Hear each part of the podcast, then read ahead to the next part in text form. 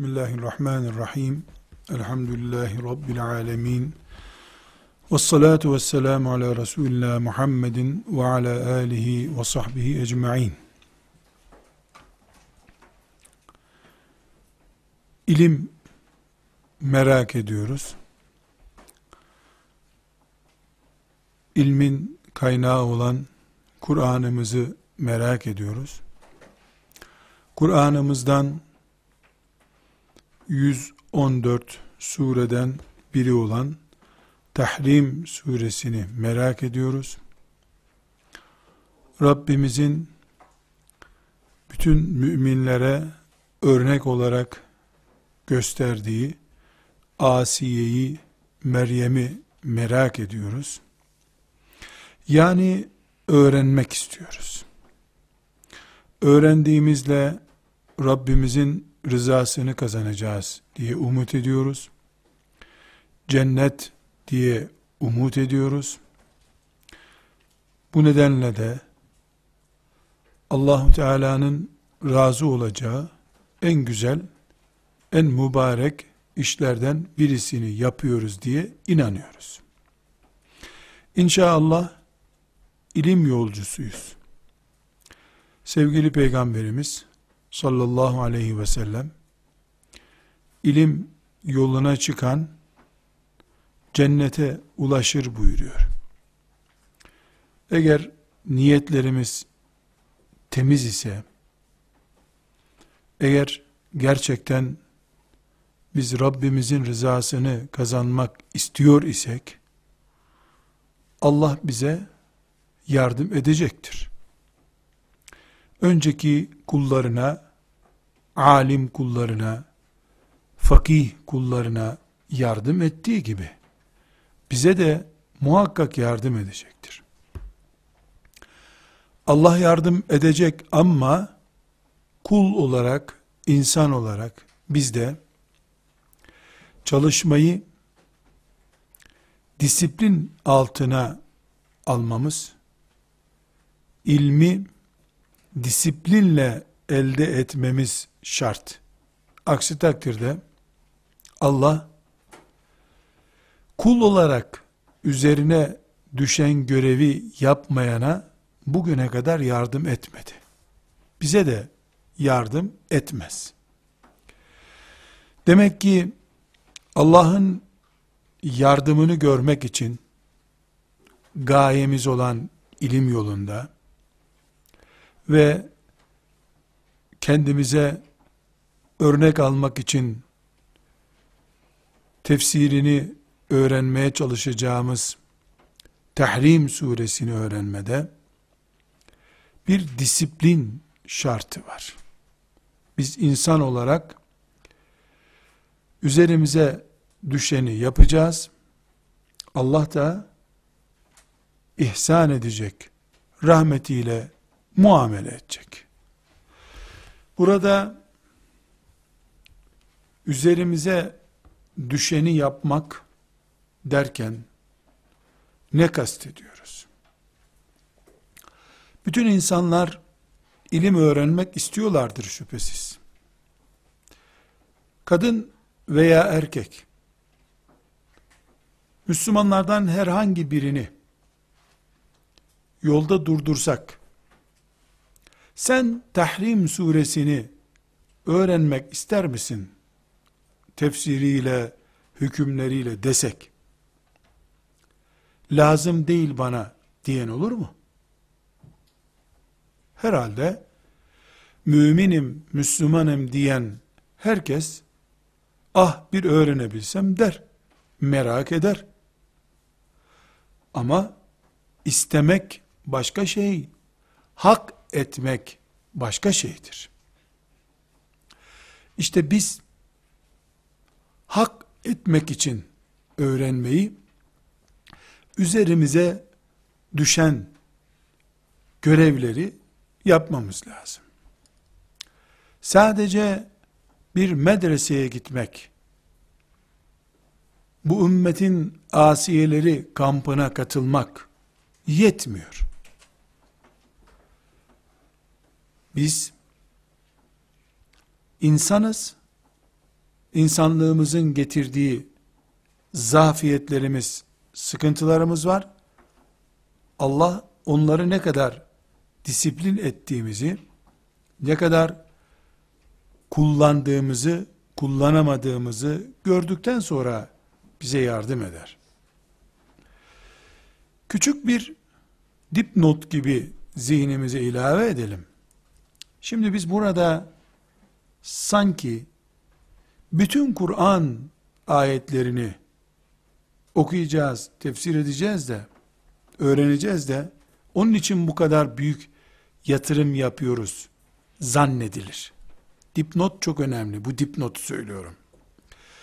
Bir yığın giriş bölümü yapıyoruz. Hazırlık bölümü yapıyoruz.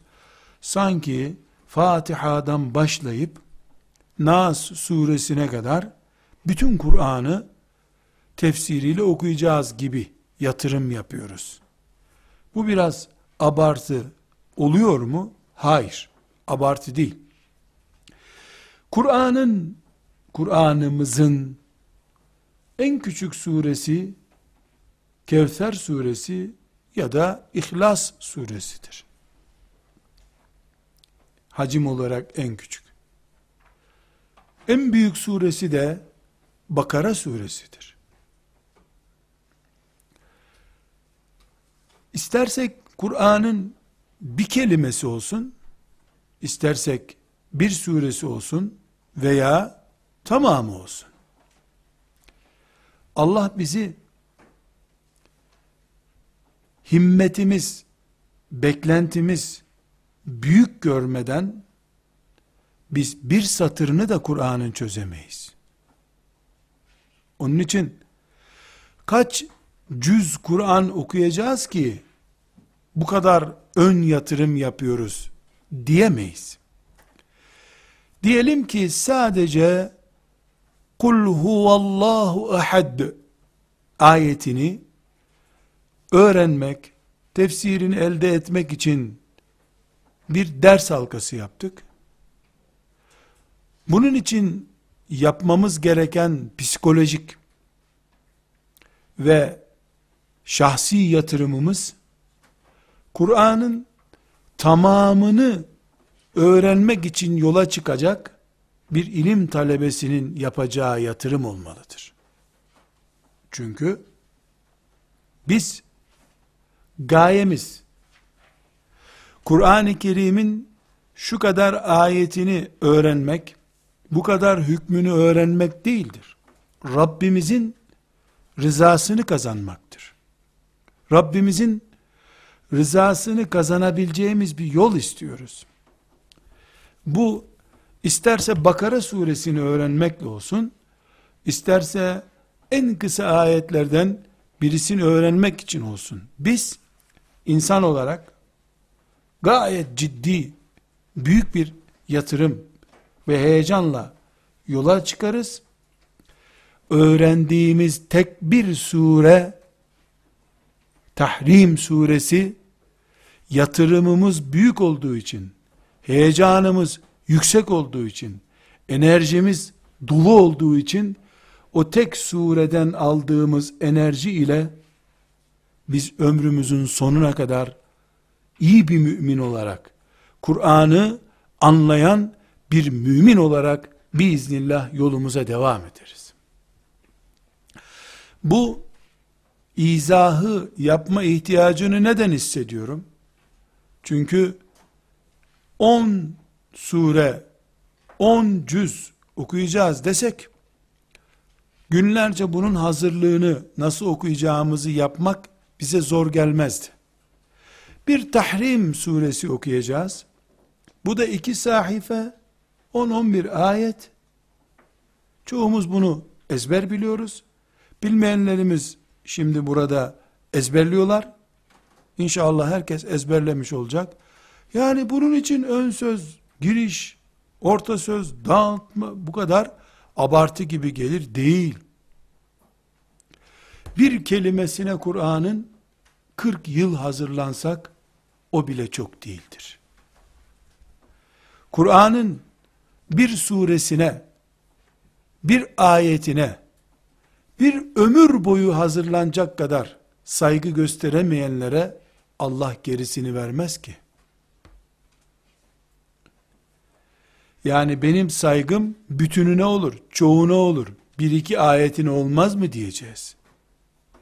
Biz burada bir tahrim suresi için yüreğimizi Kur'an'ın bütününe ısındıracağız. Sonra da inşallah Rabbimiz ufkumuzu açacak. Metodumuz büyük olunca bu Tahrim suresinde adeta kendimizi eğitmiş olacağız. Sonra Bakara suresine geçecek olsak bu mantıkla devam edeceğimiz için işimiz kolay olacak Allah'ın izniyle. Bu sebeple Kur'an'ı öğrenmek isteyenler Allah'ın kitabı bana konuşsun ben Allah'ın kitabını anlayayım diye derdi, özentisi, hasreti olanlar Kur'an'ın bir ayetine Kur'an kadar saygı gösterecekler. Namazın farz oluşunu anlatan ayetle Yusuf aleyhisselamın kuyuya düşüp kuyudan çıkmasını anlatan ayet müminin gözünde aynı ayettir. Aynı Allah'ın kitabından bu çünkü. Bazı konuları önemli görüp mesela cihat konusunu, şehitlik konusunu anlatan ayetleri çok önemseyip Firavun'la ilgili bir meseleyi anlatan ayeti de zaten Firavun anlatıyor gibi haşa. Hafif görmek bereketi kökünden götürür. Hiçbir şey öğrenemezsin Kur'an'dan. Kur'an insanların marketten, raftan malzeme alır gibi beğenip beğenip alacakları bir kitap değildir. Tam teslim olunacak Rabbimin emaneti deyip insanların başının üstüne, gözünün üstüne koyacakları mübarek bir kitaptır. Bunun için biz burada Tahrim suresinde Rabbimiz bize ne buyuruyor? Bunu anlamaya çalışıyoruz ama öncesinde sanki bütün Kur'an'ı öğreneceğiz gibi yatırım yapıyoruz. Biz büyük yatırım yapacağız. Allah heyecanımıza bakacak. Melekler şahit olacak. Biz büyük yatırım yaptık. Tahrim suresi bitecek. Gerisine bereket verecek Allah. Bir gün şu sure için, bir gün bu sure için toplanacağız. Biiznillahü Teala tamamını Kur'an'ın hazmedeceğiz. Allah'ın izniyle. Bunun için bu Kur'an öğrenecek insan, Kur'an'la yaşayan mümin olacak insan, dedik ki yedi şeyi disiplin altına alacak. Yedi şey Kur'an kalitesinde olacak. Bu yedi şeyi Kur'an kalitesinde yakalayamayanlar diploma sahibi olabilirler. Force, şöhret sahibi de olabilirler. Maaş da elde edebilirler öğrendikleri bilgiler sayesinde. Ama Kur'an onları içine almaz. Balın kavanozda ikenki halini seyreder gibi onlar Kur'an'ı seyrederler. Kelime anlamını bilirler. Mealini de baştan sona ezber okuyabilirler. Ama onlar Tahrim suresinde Asiye ile ilgili ayeti okurlar. Meryem ile ilgili ayeti okurlar. Ne kahramanmış maşallah deyip çeker giderler. Şu yedi olayı disiplin altına alan, avucunun içine alan, Asiye ayeti geldiğinde durur, asiyeleşmeden o ayetin ilerisine geçmez. Kur'an bir şifa, bir eğitim kitabıdır. Hazırlanan için, onu karşılamak için gayret edene, yoksa sınıf geçmek için, diploma elde etmek için, icazet almak için, force için, maaşını helal etmek için vesaire gibi nedenlerle Kur'an herkes öğrenir. Kafirler de Allah'ın kitabını okuyup öğrenebilirler. Ama Kur'an adamı, Kur'an kadını olamazlar.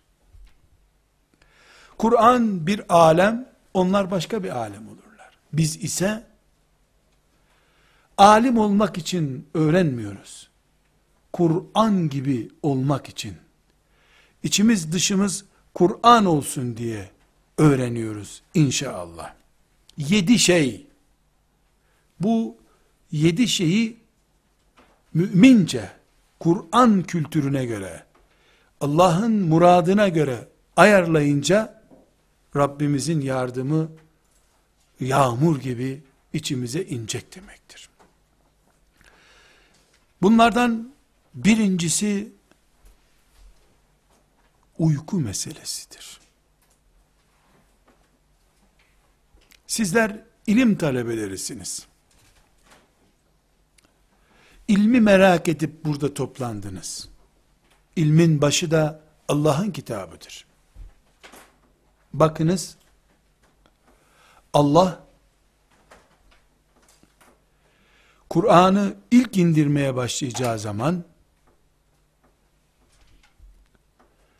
zekattan, cihattan, oruçtan, hacdan, hatta, hatta, farz namazlardan önce, farz namazlardan önce, sabah namazından, öğle namazından, ikindi namazından, akşam namazından, yatsı namazından önce, Ramazan orucundan önce, hacdan önce, zekattan önce, cihattan önce, anaya babaya itaattan önce, vesaire, bildiğiniz İslam'ın hemen hemen bütün emirlerinden önce, ne, hangi ayeti indirdi, ne indirdi? Müzzemmil suresini indirdi. Uykuyu disiplin altına almayı emreden ayetleri indirdi. Sonra ne oldu? O ayetlerden bir yıl geçtikten sonra Allah Teala buyurdu ki Rabbin gördü ki siz kalkıp uykunuzu kontrol edebiliyorsunuz. Şimdi Kur'an'dan okuyun. Okuyun şimdi. Fakra'u ma teyessera minel Kur'an. Şimdi Kur'an'dan okuyun. Kime indi bu olay? Zekattan, oruçtan, haçtan önce. Resulullah sallallahu aleyhi ve selleme ve ilk Müslüman nesle. Aynı zamanda abdest farz değildi henüz. Gusül daha inmemişti. Demek ki Kur'an nesli şuurlu Kur'an ahlakıyla ahlaklanmış nesil Kur'an cihadını yapacak nesil olabilmek için bir numaralı yatırım abdestten önce, gusülden önce uykudur. Uykusunun esiri olan yastığın üstünde kafasını hareket ettiremeyen, kalkmak istediği zaman uykusundan kalkamayan, Kur'an gibi ağır bir yükü taşıyamaz. Tahrim suresini de taşıyamaz. Kevser suresini de taşıyamaz. Biz Tahrim suresini 114 sureden bir sure olarak öğrenmek istemiyoruz. Kur'an'ın şifresini çözelim, Kur'anlı bir insan olalım diye öğreniyoruz. Bütün Kur'an olarak görüyoruz. Görmemiz gerekiyor. O zaman henüz Kur'an ayetleri inmeden ilk iman eden nesle Allah şöyle bir uykunuzu görelim bakalım dedi. Biz de demek ki biz de geldik ya Rabbi desek bir uykumuzu görmek isteyecek Allah. Burada Çok önemli bir ayrıntıyı not defterlerinize muhakkak yazın. Beyninizde muhakkak iz yapsın. Şimdi uyku önemli bir disiplin konusu dedik ya. Kur'an adamı olmak için. Asiye ruhu taşımak için. Zannetmeyesiniz. 15 saat uyursan 24 saatin üçte ikisini boşa geçirdiğin için uykuyla geçer ömrün onu demiyoruz. 20 saat uyudun o değil dediğimiz. Uykun disiplinsiz, karaktersiz bir uykuysa eğer, senin uyanıkkenki performansın düşecek. Onun için uyku disiplini şart diyoruz. Senin kaç saat uyuduğun değil bizim aradığımız. Yataktan kalkınca uyanabiliyor musun onu merak ediyoruz. Çünkü insan yataktan kalkar, işine gider, mutfağına gider ama hala gözü açılmamıştır. Uykusu açılmamıştır. Sıkıntı burada zaten. Onu evet saat olarak da uykunun kontrol edilmemesi zayiattır ama asıl mesele mesela 10 saat ortalama uyuyan birisi diyelim 10 saat uykusundan dolayı mesela 3 saate yakın fazla uyuduğundan zararı vardır. 3 saat fazla burada. Ama dağınık bir uyku, huzursuz bir uykudan sonra geriye kalan 14 saati de başarısız geçirir. Ayetler, hadisler, matematik, coğrafya kulağından girer, öbür kulağından bile çıkmaz. Kaybolur gider kafasında. Uyanık bir hayat için iyi uyumak lazım. Uyanık bir hayat yaşayabilmenin şartı uykuyu disiplin altına almaktır. Kur'an meraklıları Kur'an'ı hayat kitabı olarak değerlendirmek isteyenler 7 saatten fazla uyumayacaklar. Aynı saatte yatıp aynı saatte kalkacaklar. Hiçbir şekilde sudan bahanelerle uykusunu bölecek bir programı kabul etmeyecekler. Uykuya zarar vermesin diye uykudan 3 saat öncesine kadar yağlı, hamurlu, nişastalı şeyler yemeyecekler. Neden? Uyku bizim için uyanık bir hayatı yaşamanın şartı.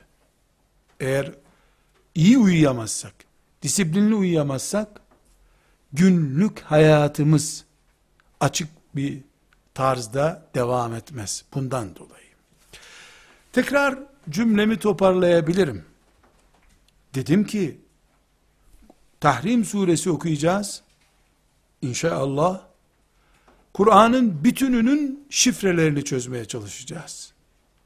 Hayatımız boyunca örnek alacağımız inşallah Asiye'nin haleti ruhiyesini çözeceğiz. İnşallah. Bunun için okuduğumuz hemen etki etsin. Bizim hücremiz, kanımız, damarımız olsun. Boşuna okumuş olmayalım. Diyebilmek için yedi şeyin hazırlıklı olması lazım. Disiplin altında olması lazım dedik. Uykuyla başladık. Ben niye böyle bir karar verdim peki? Tefsir okumak için uyku eğitimi diye bir ön söz olur mu hiç? Bunu Rabbimden gördüm. Kur'an'ın ilk neslini, ashab-ı kiramı Allah böyle yetiştirdi. Önce uykularını kontrol altına aldı. Biz burada Asiye'nin hayatını, mantığını yakalamak için Tahrim suresi okuyacaksak, ashabtan başka bir seçeneğimiz yok. Allah onları öyle yetiştirdi. Biz de onların davasının, onların başlattığı Kur'an eğitiminin güya devamı olacaksak, önce uykumuz. Uykusunu zaman olarak, sistem olarak oturtamayan 20 günlük bir kampta değil 20 senelik bir hayatta bile Kur'an'ın adamı olamaz. Yürüyen Kur'an olamaz. Çünkü Kur'an uyanıkların kitabıdır. Uyanıklık ise uyumamak değildir. Uykunun etkisinden gün ortasında kurtulmaktır. Birinci maddemiz bu. İkinci maddemiz, hani yedi şeyi kontrol altına almadan Kur'an bize açılmaz. Kur'an'ın derin dünyasına giremeyiz dedik. İkincisi, vakit meselesidir. Vakit kontrol altında olmadan ilim gelmez. Burada önemli bir noktayı tıpkı uyku konusunda olduğu gibi zihnimize ve defterlerimize nakşedelim. Hayatta en kötü israf, en ağır israf, ekmek israfı değildir. Su israfı değildir. O vakit israfıdır. Vakit israfı insanın parmağının veya derisinde herhangi bir yerin kesilip kan akması gibidir. Bir insan düşünün. Parmağı kesilmiş. Kan damlıyor. O ise işine gücüne devam ediyor. Tarlada çalışıyor. Damla damla da kan akıyor parmağından. Bir saat sonra, beş saat sonra bu insan tarlada çalışmaya devam edebilir mi? Bütün vücudu insanın kan olsa damlaya damlaya bitecek. Parmağından kan damlarken o damlamayı durdurmadan insan saatlerce çalışması mümkün olmadığı gibi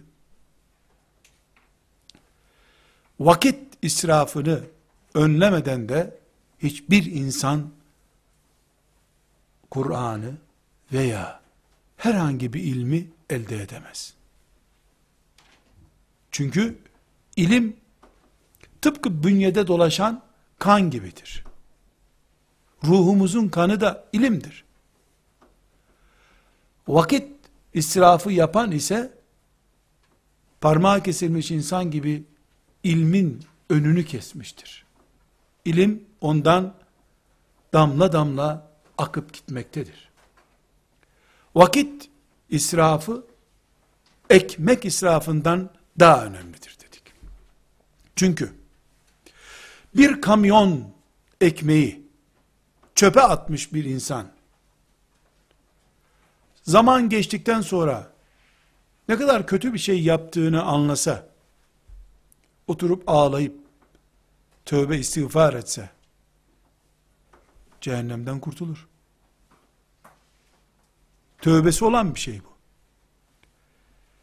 Bir kamyon ekmeğin, bir varil suyun, velev zemzem suyu olsun, israfının tövbesi var. Bir saat boşa harcanan, israf edilen vaktin tövbesi nasıl olacak? Diyebilir mi ya Rabbi, ben 23 yaşındayken iki buçuk saatimi boşa harcamıştım. Şimdi tövbe ettim. Yeniden ver onları bana. Böyle bir tövbe çeşidi var mı? Dönüşümü olmayan tek israf çeşidi vakit israfıdır. Vakit israfı dışındaki bütün israfların dönüşümü var.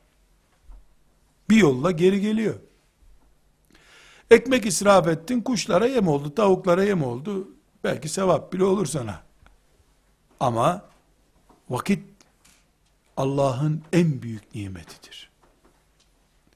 Saniyelerle harcıyoruz bu vakti biz. Allah'ın en büyük nimeti olan saniyelerin kıymetini bilmeyen Kur'an nimetine sahip olamaz. Öğrenir. Öğrenemez demedim. Çok bilir. Ona da itiraz etmedim. Ama Tahrim suresini öğrenip asiyeleşemez. Bu nedenle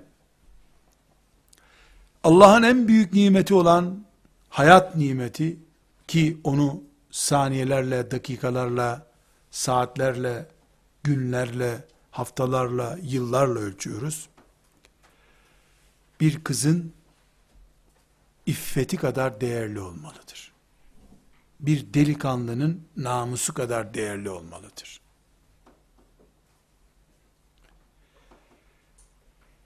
Cep telefonunu çaldığında yani alıp gittiğinde birisi bağırıp çağırdığı halde bir saat vaktini boşa çalan birisine kızmayan Kur'an nimetine sahip olamaz. Çünkü Allah vaktinin kıymetini bilmeyene vakte yemin ettiği Kur'an'ını vermez. Vel asr Allah vakte yemin ediyor. Kur'an vakte yemin ediyor. Allah'ın yemin ettiği vakti bu çöpe atıyor. Kur'an zaman kitabıdır zaten. Vakit kitabıdır. Bu nedenle Kur'an eğitimine bir ayet için bile olsa karar veren yedi şeyi disiplin altına alacak. Bunlardan bir tanesi de vakittir dedik. Vakti uyumayarak, hep namaz kılarak geçirecek demiyoruz. Vaktinin nasıl geçtiğinin hesabını bilecek diyoruz. Uyuyacak. Üç arkadaşıyla toplanıp çekirdek yediği de olacak belki. Hiç sakıncası yok. İki arkadaşıyla bir araya gelip espriler, mizahlar, fıkralar anlattığı dakikaları, saatleri de olabilir. Ama çekirdek yemek için toplanıp önünde karınca kümesi gibi büyük bir çuval çekirdek kabuğu biriktiği halde hala çıt çıt devam ediyor değil. Bir avuç çekirdeği yiyip neşelenip işine devam etmek. Çünkü beden yorulur, moraller kırılır, 24 saatin içinde yarım saat çay içmeye, 5 saat sonraki yarım saatte çekirdek yemeye, 3 saat sonraki yarım saatte şöyle bir çay içmeye, şöyle bir arkadaşlarla fıkra anlatmaya geçirilebilir. Namaz saatinde namaz, ilim saatinde ilim, uyku saatinde uyku, yemek saatinde yemek, espri saatinde de espri. Hiçbir sakıncası yok. Mümin taş gibi adam değildir. Etten kemiktendir. Cihat gerektiği zaman çelik adam olur. Ama vakti gelince de dünyanın en neşeli insanı olur. Öyleydi peygamberim sallallahu aleyhi ve sellem. Biz de tıpkı onun gibiyiz. Öyle gördük peygamberimizi. Öyle yaşayacağız Allah'ın izniyle. Ne zaman çekirdek yiyeceği belli olmayanın vakit harcadığını söylüyoruz. Çekirdeğe vakit ayırmakta sakınca yok. Ama yemeğin bütününe 10 dakika vakit ayırıp çekirdeğe 3 saat ayırırsan bu komik olur. Komik olur. Yedi şey birincisi uyku, ikincisi vakit. Üçüncüsü de yemektir. Dikkat ederseniz bunlar Allah'ın nimetlerini değerlendirme malzemeleri olarak saydığımız yedi şeyler. Ekstra gibi duruyor. Ekstra değil, orijinal bunlar. Temel bunlar. Yemek ile ne kastediyoruz? Bir, Kur'an telaffuz edecek ağız, haram tatmamış ağız olacak şüpheli gıda bile tatmamış olacak. İki, mide kadar yiyecek, iştah kadar değil. Üç, tefekkürü zorlaştıran, beyni kapasitesinden aşağı tutmaya sebep olan gıda çeşitlerinden uzak duracak. Unlu maddeler, aşırı şekerli maddeler, kızartma maddeleri, gaz yapan maddeler mesela uzak duracak. Neden? Çünkü midesi kontrol edilemeyenin beyni kontrol edilemez. Açken de beyin aktif olmaz, mide patlarken de beyin aktif olmaz. Kur'an ise beyinlerde nükleer enerji oluşturmak için gelecek. Beyin şarjını kaybettikten sonra yemek problemi yüzünden orada Allah'ın kitabı gelip yer bulamaz. Bu yedi şeyin dördüncüsü arkadaştır. Arkadaşını görüp bir insanın ne olacağına karar verebiliriz. Kuşlar kendi aralarında, tavuklar kendi aralarında, inekler, koyunlar kendi aralarında dolaştıkları gibi Kur'an adamı olacak ilim talebeleri de kendi aralarında dolaşırlar. Akşama kadar çakalların arasında dolaşıp akşam tavuk kümesine gelen tavuk olmaz herhalde. Çakallar onu yer bitirirler. Akşam kalacağın kümeste gündüz dolaşırsın. Bugün ben Allah'ın kitabını öğrenme yoluna çıktıysam ne kadar başarılı olacağımı arkadaşlarımdan görebilirim.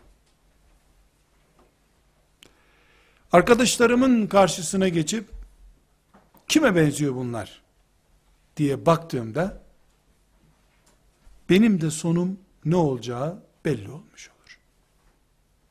Yedi şey kontrol altına alınacak dedik ya, disiplin edilecek dedik ya, bunun dördüncüsü arkadaş konusudur. Dersen çıktıktan sonra, çay içerken de, çekirdek yerken de, tur atarken de, dersin uzantısı olan konuları konuşuyorsak, iyi bir arkadaş çevremiz var demektir. Ama, beşinci dersten çıktık, derste fırtınalar esmişti, konular şuydu buydu, herkes eline telefonunu alıp, öbür dünyadan meselelere dalmış ise, bu arkadaş çevresi değil, çakal çevresidir. Onların arasında bir tavuğun yumurtlaması mümkün değil. Zor ama gerekli olan bir şey bu. Kur'an talebelerinin hangi şartlarda Kur'an nesli olabileceklerini, ortamın nasıl oluşacağını konuşuyoruz. Kız için, erkek için, her mümin için. Ve beşincisi, plan, program olacak. Burada sizler, Tahrim suresinin hareminde ders yapıyorsunuz. Allah mübarek etsin. Eğer burada bulunuşunuz sizin bir ders varmış dinleyelim ise boşuna oturuyorsunuz. Hayır. Asiyeleşmenin ölçüleri, kalıpları dağıtılıyormuş. Alayım diye geldiyseniz Allah'ın izniyle yakalarsınız. Ne aradığınızı, planınızı, programınızı siz bilmelisiniz. Melekler görmelidirler. Plan ve program şart. Adı filan program, filan okul, filan medrese olması önemli değil. Sende tohum kabiliyeti varsa çöplükte bile çiçek olursun sen. Ama kabiliyetin yoksa dünyanın en güzel bahçesi de senin için çiçek olmaya müsait değildir. Biz ne istediğimizi bileceğiz, büyük düşüneceğiz, büyük düşünmek için büyük plan yapacağız, büyük plan için büyük fedakarlıklar yapacağız. Ve büyük sonuca ulaşacağız. Cenneti arzu edip dünyadan vazgeçememek gülünç olur. Kur'an ilmini merak edip bunu şehir parklarında elde edeceğini zannetmek akılsızlık olur. Neyin nerede bulunacağını bilmeyecek kadar da cahil değiliz. Kabe'yi tavaf etmek için nere gitmek gerekir? Mekke'ye mi? Erzurum'da bir camiye mi? Tavaf nerede yapılır? İlim nerede elde edilir? Bunun planı, programı olmalı. Hele bir çıkalım bakalım. Nasibimize ne çıkarsa böyle bir kültür bereketsizliktir. Allah buna yardım etmez. Çıkıyorum.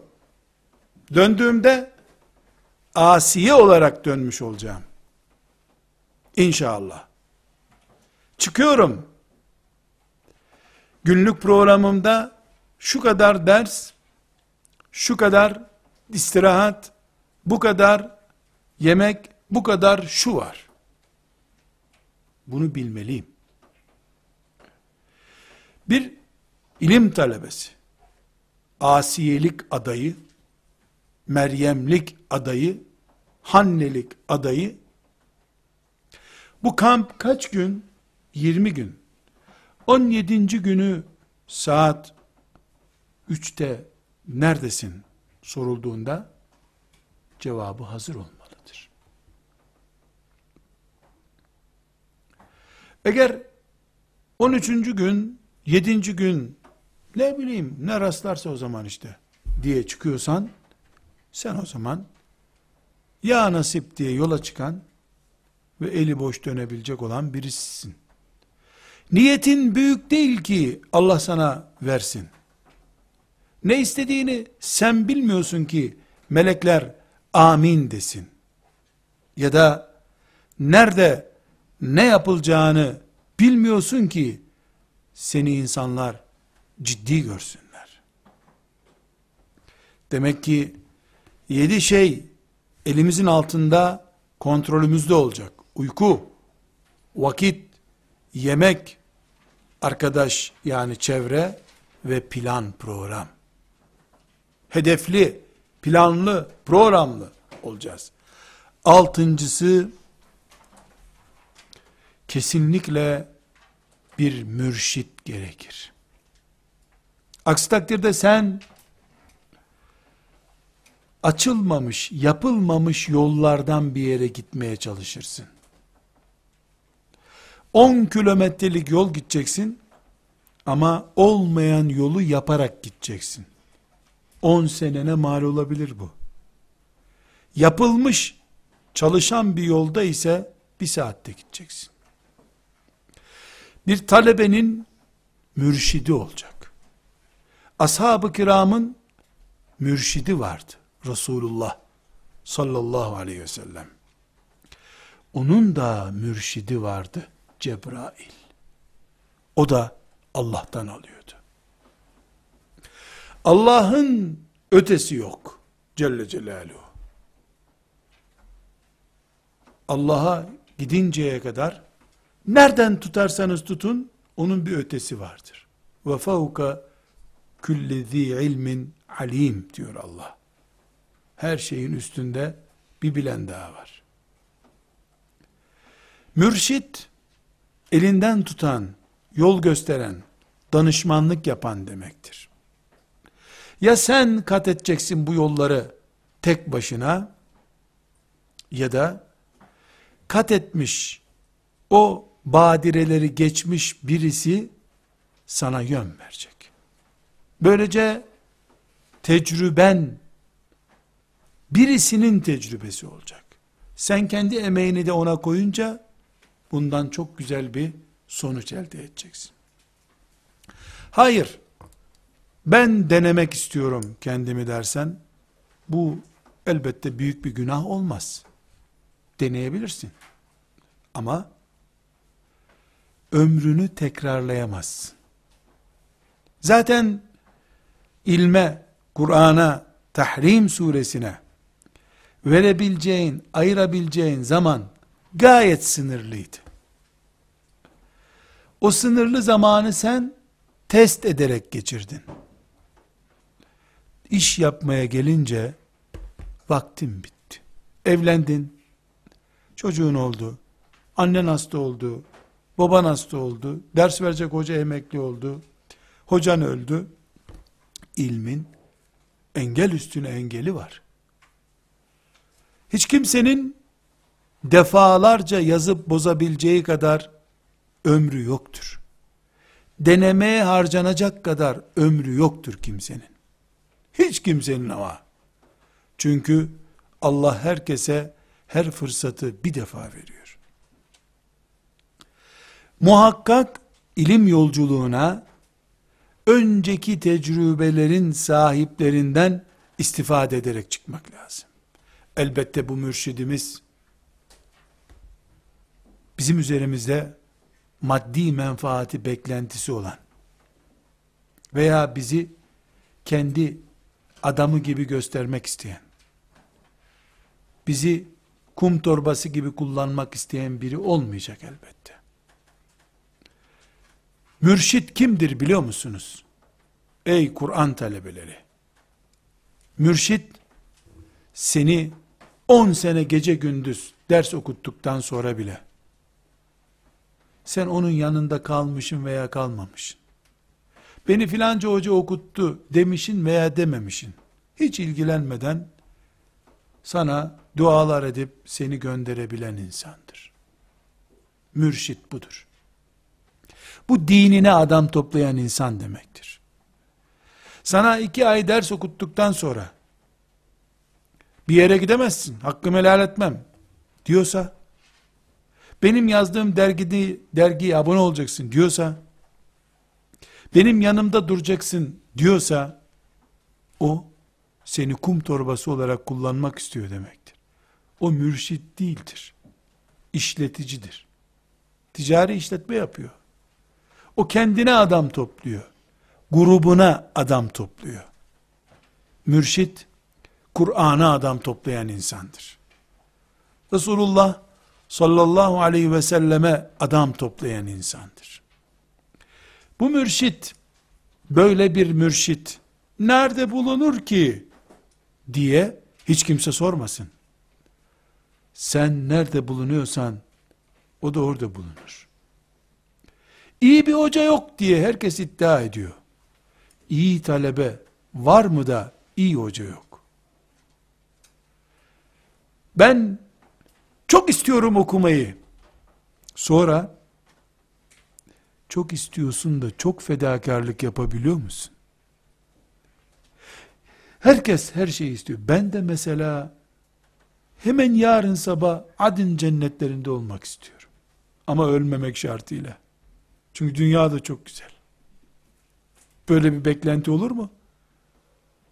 Buna gülmez mi bütün dünya? Melekler kahkahayla gülmezler mi gülecek olsalar? Mürşit dolu dolu. Neden? Çünkü Allah arayan kullarını çaresiz bırakmıyor. Gerçekten mürşit arayıp aramadığına, bulunca kıymetini bilip bilmeyeceğine bakar Allah. Sana dağdan, ovadan, vadiden, şehirden, köyden gönderir mürşidini Allah.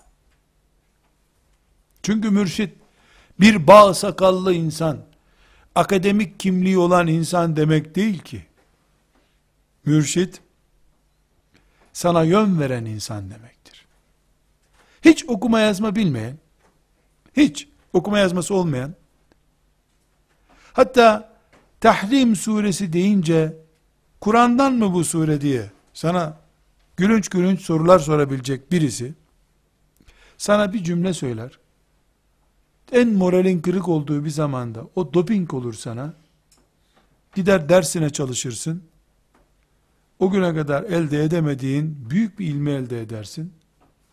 O cahil zannettiğin adamın sana yaptığı bir espri senin ilminin temeli olur. Allah neyi nereden göndereceğini o bilir. Biz sadece mürşidi hak edip etmediğimizi düşünmemek zorundayız. Ve avucumuzun içinde olması gereken yedi şey söz ettik. Bunun yedincisi de bu altısının toplamından oluşacak ilim niyetidir. Niyet. İlme niyet. İlme niyet. İlme niyet. Bir Müslüman insan düşünün. Ramazan günü sahura kalkıyor. Yiyor, içiyor. Niye yedin, niye içtin diye sorduğumuzda herkes kalktı. Kahvaltı bu saatte yapılıyor herhalde. Dedi.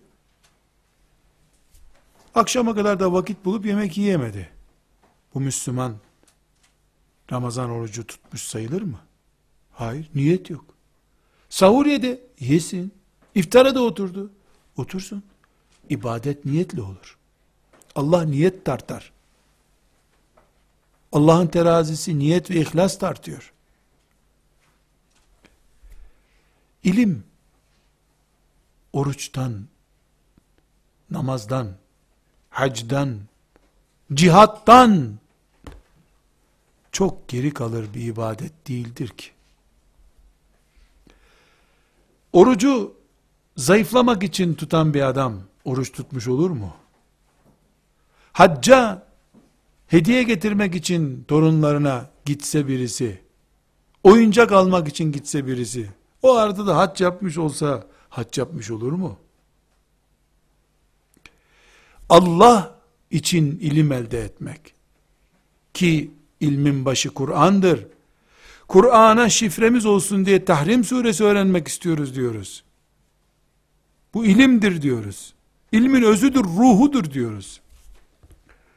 Böyle bir ruh, böyle bir ilim, niyetsiz Allah katında itibara alınır mı? Onun için yedinci avucumuzun içinde olması gereken şey niyetimizdir. Güçlü bir niyetle tıpkı namazdaki gibi oruçtaki gibi Allah'ı kastederek cennetini bekleyerek ilim mücahidesi alimesi olmak için Allah'a sığınarak onun yardımını talep ederek tıpkı namaza dururken ya Rabbi niyet ettim. Senin rızan için. Sabah namazının farzını kılmaya diye içimizden geçirerek. Diliyle yapanlar için diliyle yaparak niyet edip Allahu Ekber dediğimiz gibi ilim talebesi, Tahrim suresi okuyacak hanımefendi, delikanlı, beyefendi, kalemini alıp not tutacağı zaman Bismillahirrahmanirrahim. Ya Rabbi, kitabını öğrenmeyi niyet ediyorum, kabul buyur diye başlamalıdır. Sabah namazına niyet eder gibi. Eğer sabah namazını rızası için kıldığın Allah'ın ilmini öğreneceksen, ilahiyat diploması alacaksan kesinlikle niyete ihtiyaç yoktur. Çünkü samimi niyetine binaen bu dört yıllık diploma bu zata verilmiştir yazmıyor üstünde. Dört yıl gelip gittiği için bu diploma verilmiştir yazıyor. İmam Hatip diploması için, ilahiyat diploması için, bir alimden icazet almak için niyet gerekmez. Derse devam etmek, imtihanlardan iyi puan almak gerekir. Kur'an ilmini hazmetmek, kanımızda hücre olmasını sağlamak için niyet gerekir. Eğer niyetimiz yoksa, boşuna kürek sallıyoruz demektir. Tekrar ediyorum. Dedik ki, Tahrim suresini öğreneceğiz. Kur'an'a dalmamıza şifre olsun. Bize Kur'an'da yürümeyi öğretsin diye inşallah. Böylece Kur'an'ı öğreneceğiz. Böylece ilim sahibi olacağız. Böylece Rabbimizin rızasını kazanacağız. Böylece inşallah bu ümmetin asiyelerinden biri olacağız. Kadın olarak, erkek olarak. Bunun için kalemleriniz yanınızda olsun. Defterleriniz de yanınızda olsun. Ders saatinde herkes hazır olsun. Sakın geç kalmayın. Çok dikkat edin. İmtihanlara da hazır olun. Abdesti bulunun. Bunları söylemeye gerek duymuyorum. Bunlar çok sıradan şeyler. Ama dikkatten kaçan yedi şeye vurgu yaptım. Korkunç bir düşmanımız var bizim. İblis. Bu bir kelime az öğrenmemiz için uğraşacak. Ve Allah'tan başkası da ona karşı bize yardım edemez. Allah da bize yardım etmesi için uykumuzu kontrol ettiğimizi görmeli. Vaktimizi düzenli kullandığımızı görmeli. Yemeğe köle olmadığımızı görmeli. Helal yediğimizi görmeli. Ve temiz bir arkadaş çevresinde oturup kalktığımızı görmeli. Planımızı, programımızı görmeli. Bir mürşit arayışımızı görmeli. İlmi, namaz gibi niyet ederek, ibadet kastıyla yaptığımızı görmeli Allah. Bunu becerebilirsek, çok basit. Kapılar açıldı demektir. Bismillahirrahmanirrahim deyip, yola çıktık demektir. Ve sallallahu ve sellem ala seyyidina Muhammed ve ala alihi ve sahbihi ecma'in velhamdülillahi rabbil alemin.